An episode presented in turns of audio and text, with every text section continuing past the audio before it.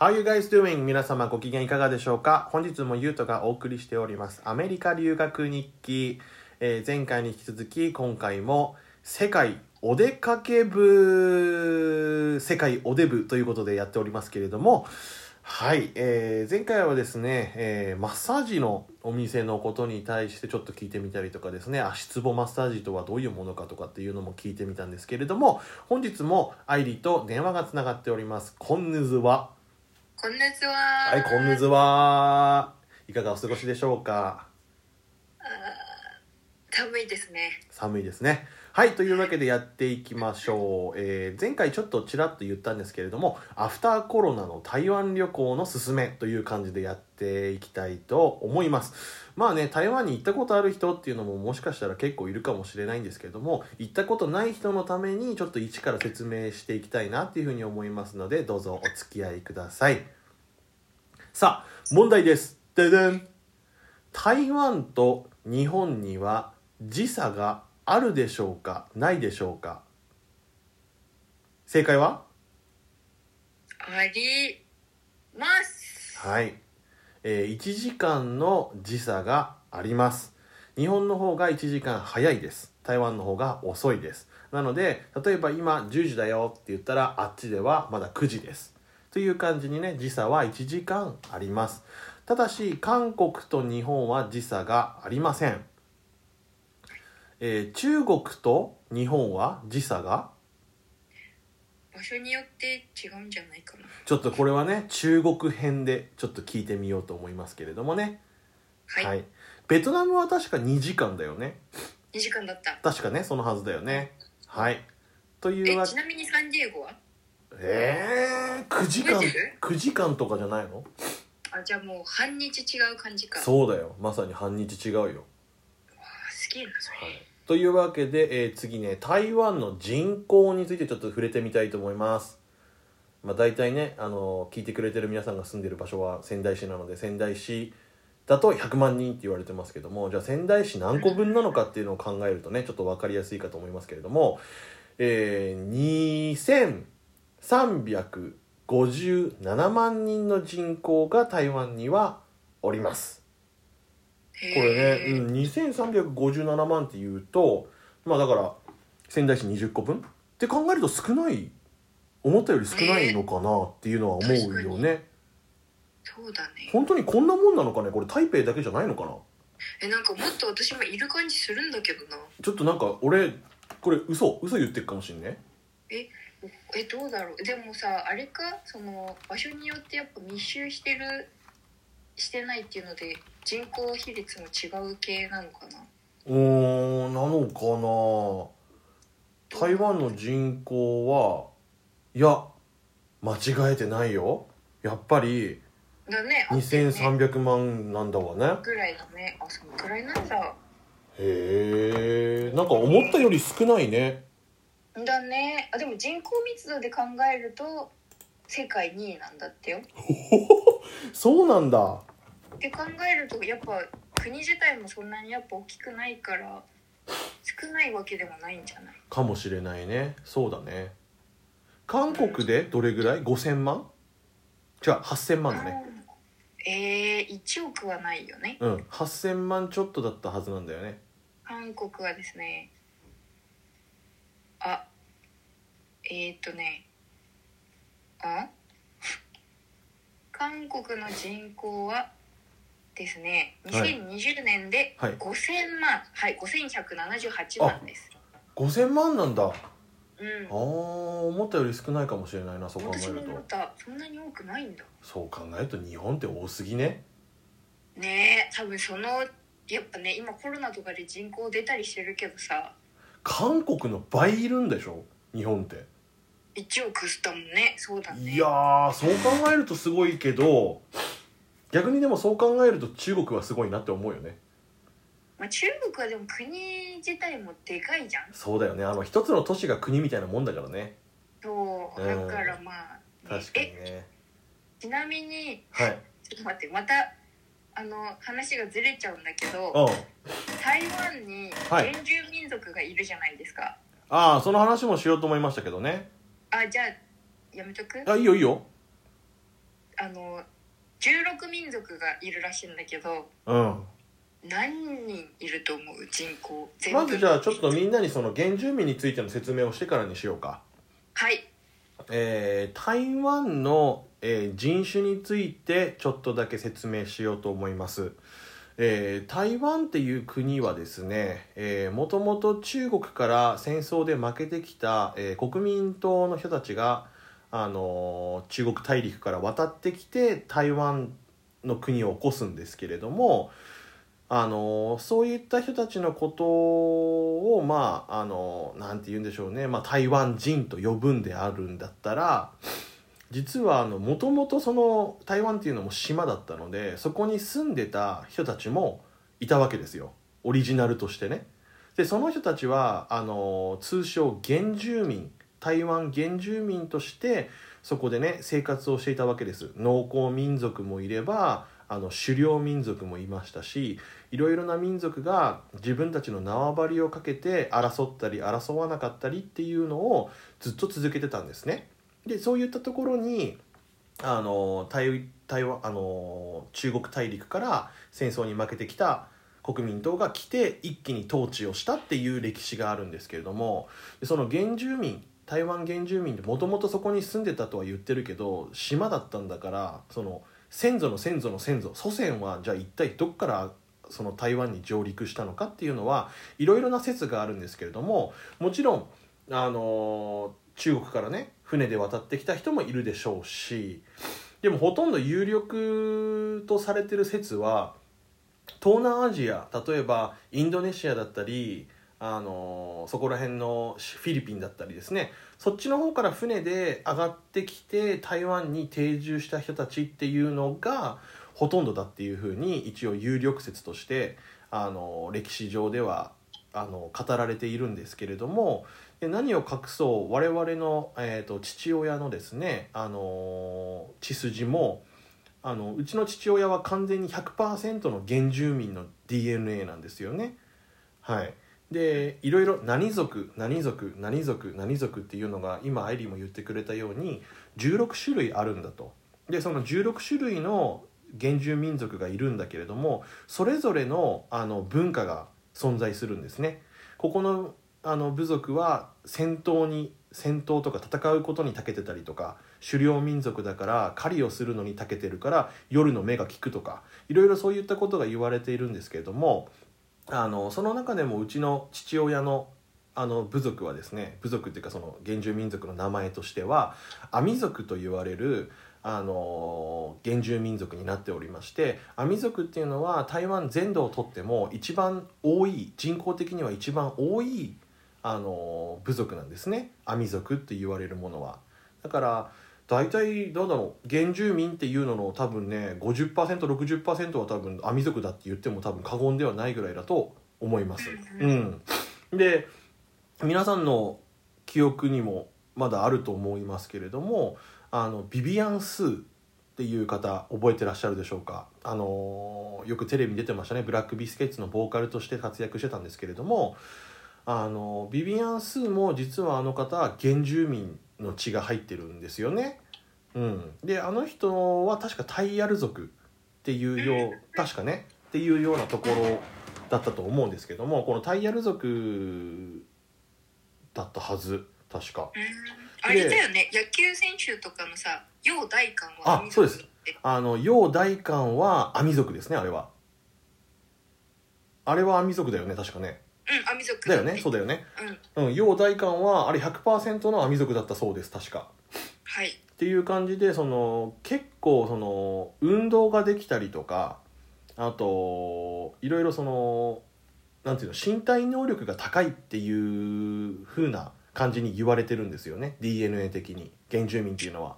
山を駆け上ったりとかそういうようなことをやってた人たちなので、まあ、簡単に言えばそのなんだろう台湾の台湾のインディアンみたいな感じというふうに思ってもらえればあの分かりやすいかと思います。ただ今はもうあの現代化してるのでそういったインディアンだった人たちも今はでは普通に車を運転するしあのパソコン使うし普通の生活をしているわけなんですけれどもやっぱりその住む場所とかそういったところはいまだに影響を受けてるところがあって例えばアミ族ってなるとあの東北部を一応拠点としてる部族だったのでオリジナルとしては。だからその周りにはもちろんアミ族は多いし別な部族は別なところに多いしっていうのがいまだにあのあるそうです。まあそれもねだんだんだんだんこういろいろあのこういう現代化されてきて点在するようにはなってきてるんですけれどもいまだにそういったところは台湾にはあるというふうな感じでございますね。うん、でそのアミ族はじゃあそのいろいろね戦闘民族とか狩猟民族とか農耕民族とかいろいろある中でアミ族っていうのはじゃあどういった民族だったのかっていうところなんですけれども。えーと、アミ族は基本的にはこう農耕民族だったみたいですね山というよりは基本的には平地にあの平地で暮らすような生活をしてたらしくてあの米とかですねそういったものをあの農業としてやっておりまして、まあ、たまに狩りとかもするよっていう感じでいたらしいですね。でアミ族の特徴としては、うんと、歌と踊りがとっても有名だと思います。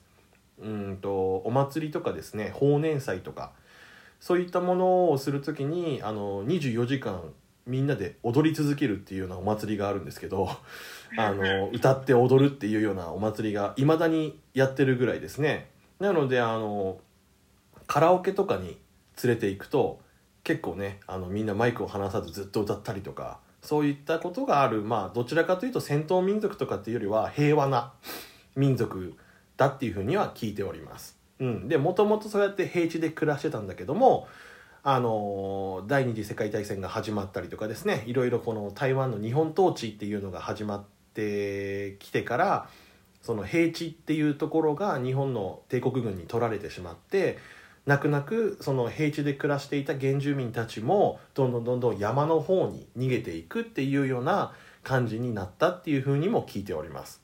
でその中でもあのどこだったっけな？ブティブティック族？ブティック族？高砂族？高砂軍だな？ブティック族だったと思う？セディックだ。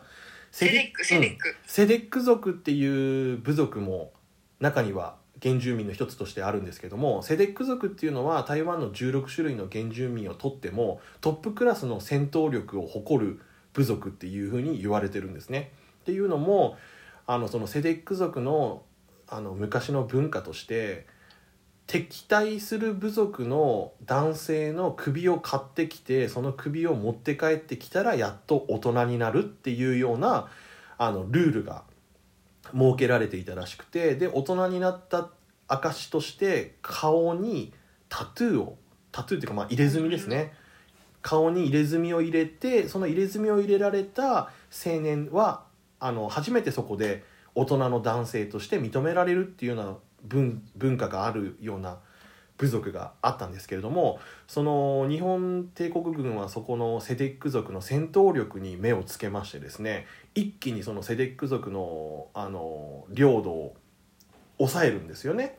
まあ霧島事件っていう事件があるんだけどやっぱりそのアミ族とかそうやって歌って踊るような民族っていうのはどちらかというと長いものには巻かれろっていうタイプなので反乱をねあの近代化が進む日本帝国にしようとかっていう人たちはほとんどいなかったらしいのよ武器も何も持ってないわけだからさでだからアミ族は比較的簡単に日本帝国に飲まれてしまってあの日本語教育とか受けたりとかですね名前とかも日本の名前を付けられたりとかっていうのが一応あったそうなんですけれどもそのセデック族っていうのは戦うことを生りとしているのであの拳銃を持ってくるようなねあのライフルとかを持ってくるような日本軍に立てついたらしいんですよね。まあ、それがあの一応歴史上事件になってるんですけどでやっぱり山が多いので台湾っていうのは。でセデック族はもちろんそのゲリラ戦を得意としているので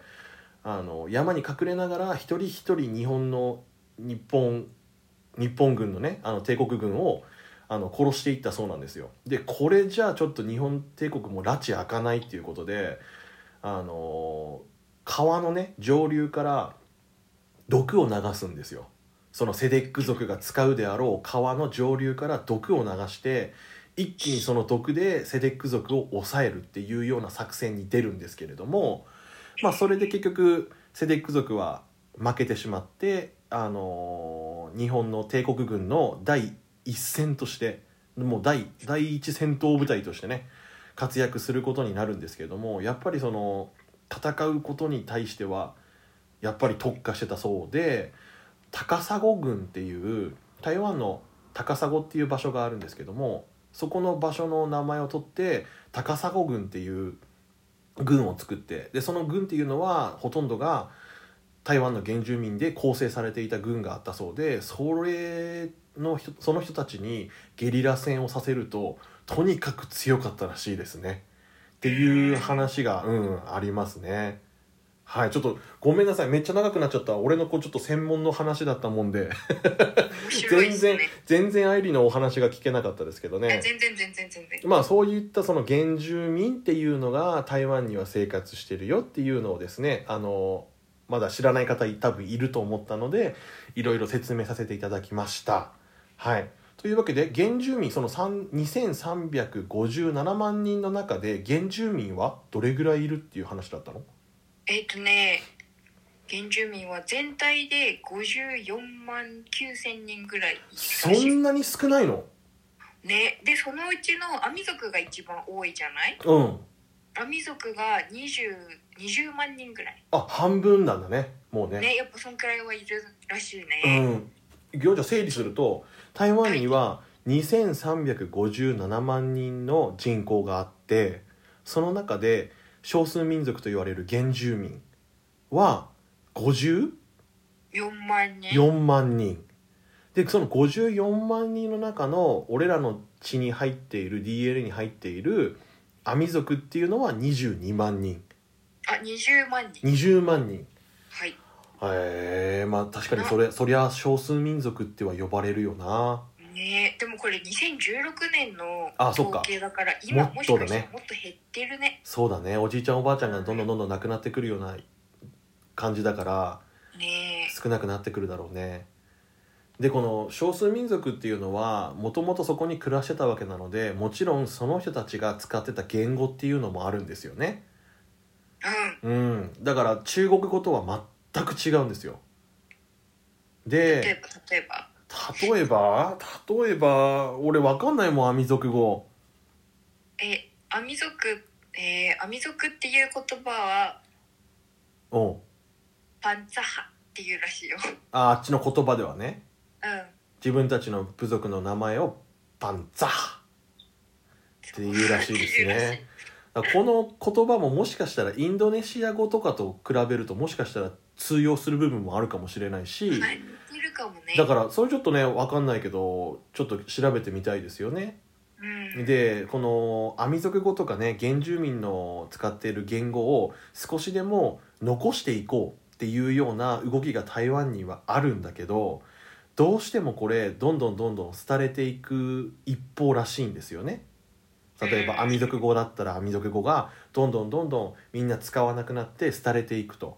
ただ大学とかねそういう国立大学ではそういった言葉をしっかり文献として残していく方が大事だっていうふうに言ってるんだけどそれが叶わない理由があるんですよ。っていうのは何かというとアミ族語とかそういう少数民族が使う原住民が使う言葉には文字がないんですよ。だ文字がないと何にも残すことができないので言い伝えで残すことしかできないのでやっぱりそういったところで文字がない言語っていうのは残りづらいんだろうなっていうのは思ってしまいますね。うん。うん。はい。ごめんなさい。めちゃくちゃ長くなってしまったよもう。いいね面白いねやっぱ面ね白い。ちょっとこういう話はちょっとやっぱ止まらなくなっちゃうよね。ねちょっとうん。今度さ、うん。あの父父から実際にアミ族語話してほしくない？あアミ族語講座っていうのやってみようかやりたいね。多分私もちょっと勉強したい難しいけどね日本で人のも私た耳には。ち多分発音できないと思う。できないんだよね。ね何が違うか分からなくて。あの吐息が多いよね。息を吐く。確かに。なんか「はあファー」みたいなさ。なんかそれがすごいよね。うん。面白い。だからその少数民族はやっぱ独特の文化だから言葉も違うしもちろん食べるものとかもだから違うんだよね。あ雑草食べるもんね。そうなのよ。うちのね父親の散歩に行ってあの道端とかに生えてる雑草を拾ってくるんだよね。でこれアミ族の人たちからしたらごちそうだよとかって言って自分で煮込み始めて食べたりするんだけど。あれ美味しいんだよ本当に。まあねアミ族の人たちが知ってる野菜だったりするんだけどね。うんうん。うん確かにそういうのはありますけどね。はいというわけで本日の配信はここら辺にしておこうと思います。ちょっと長くなってしまいました。申し訳ございません。次回ねもう少しその旅行に関するあの知識だったりねそういったのをあのお話ししていければなというふうに思っておりますのでどうぞご期待ください。皆様からのメッセージまたお待ちしております。メールアドレスは 3010chai.gmail.com こちらの方までどうぞよろしくお願いいたします。はいというわけで、えー本日の配信はここら辺にしておこうと思います。どうぞ次回もよろしくお願いいたします。それじゃあまたねー。またねー。